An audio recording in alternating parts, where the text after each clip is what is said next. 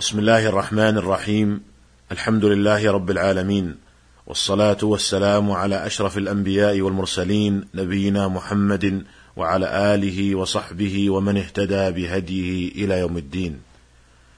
أيها الإخوة المستمعون السلام عليكم ورحمة الله وبركاته. تحدثت معكم في حلقات سابقة من هذا البرنامج عن أحكام ومسائل الطهارة والصلاة.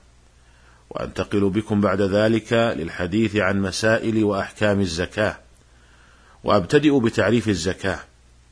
فالزكاة لغة النماء والزيادة يقال زكى الزرع إذا نما وزاد وتطلق على التطهير والصلاح ومنه قول الله تعالى قد أفلح من زكاها ومعناها شرعا التعبد لله تعالى بإخراج جزء واجب شرعا في مال معين لجهة مخصوصة. وقد اختلف العلماء في وقت فرضية الزكاة فقال بعضهم إنها فرضت في مكة قبل الهجرة وقال آخرون إنها فرضت في المدينة بعد الهجرة.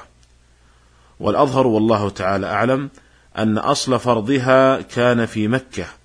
ولكن تفاصيل أحكامها من تقدير أنصبائها وتقدير الأموال الزكوية وتبيان أهلها فهذا في المدينة. وذلك لأنه قد وردت آيات مكية فيها الأمر بالزكاة كقول الله عز وجل وآتوا حقه يوم حصاده وقوله سبحانه والذين في أموالهم حق معلوم للسائل والمحروم وقوله والذين هم للزكاة فاعلون. ولكن الأحاديث الواردة في بيان أنصباء الزكاة وتفاصيل أحكامها إنما كانت في المدينة بعد الهجرة. فقد كان المسلم في مكة قبل الهجرة مأمورا بإخراج أي شيء تطيب به نفسه من غير تحديد بمقدار معين.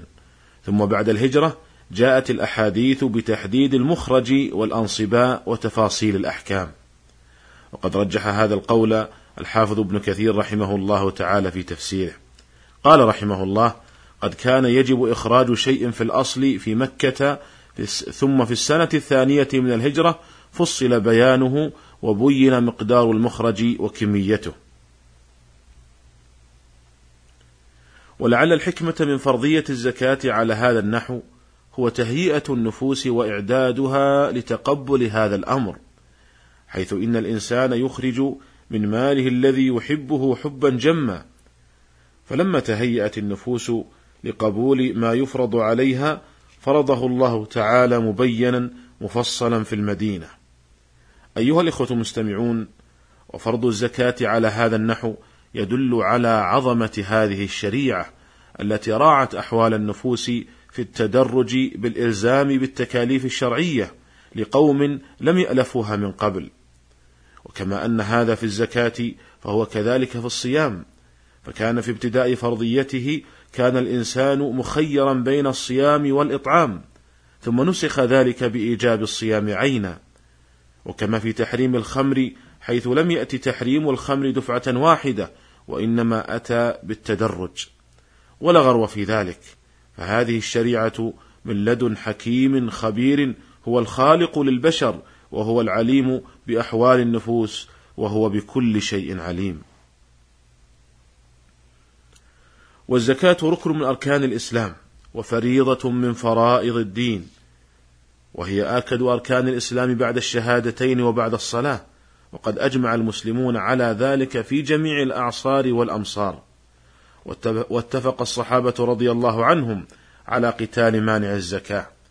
ففي صحيح البخاري عن أبي هريرة رضي الله عنه قال لما توفي رسول الله صلى الله عليه وسلم وكان أبو بكر رضي الله عنه وكفر من كفر من العرب فقال عمر كيف تقاتل الناس؟ وقد قال رسول الله صلى الله عليه وسلم أمرت أن أقاتل الناس حتى يقولوا لا إله إلا الله فمن قالها فقد عصم مني ماله ونفسه إلا بحقه وحسابه على الله.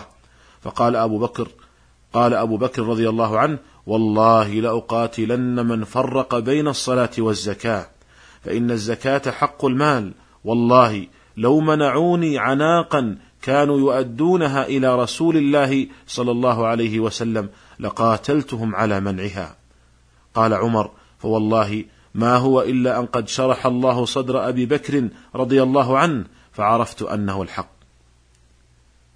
قال النووي رحمه الله والصحابة رضي الله عنهم اختلفوا اولا في قتال مانع الزكاة ورأى أبو بكر رضي الله عنه قتالهم واستدل عليهم فلما ظهرت لهم الدلائل وافقوه فصار قتالهم مجمعا عليه. وقال بعض العلماء المعاصرين الدولة الإسلامية في عهد أبي بكر رضي الله عنه هي أول دولة في تاريخ البشرية تقاتل من أجل حقوق الفقراء والمساكين والفئات الضعيفة في المجتمع. أيها الإخوة المستمعون، ومن ترك الزكاة جاحدا لوجوبها فهو كافر كفرا أكبر مخرجا عن ملة الإسلام بإجماع العلماء. ولكن من تركها بخلا أو تهاونا وكسلا فهل يكفر؟ اختلف العلماء في هذه المسألة، والقول الراجح والله تعالى أعلم أنه لا يكفر، لما جاء في صحيح مسلم عن أبي هريرة رضي الله عنه أن رسول الله صلى الله عليه وسلم قال: ما من صاحب ذهب ولا فضة لا يؤدي منها حقها إلا إذا كان يوم القيامة صفحت له صفائح من نار فأحمي عليها في نار جهنم فيكوى بها جنبه وجبينه وظهره كلما بردت أعيدت له في يوم كان مقداره خمسين ألف سنة حتى يقضى بين العباد فيرى سبيله إما إلى الجنة وإما إلى النار. ووجه الدلالة من هذا الحديث أن قوله عليه الصلاة والسلام ثم يرى سبيله إما إلى الجنة وإما إلى النار يدل على عدم كفر مانع الزكاة بخلا أو تهاونا لأنه لو كان كافرا لم يكن له سبيل إلى الجنة.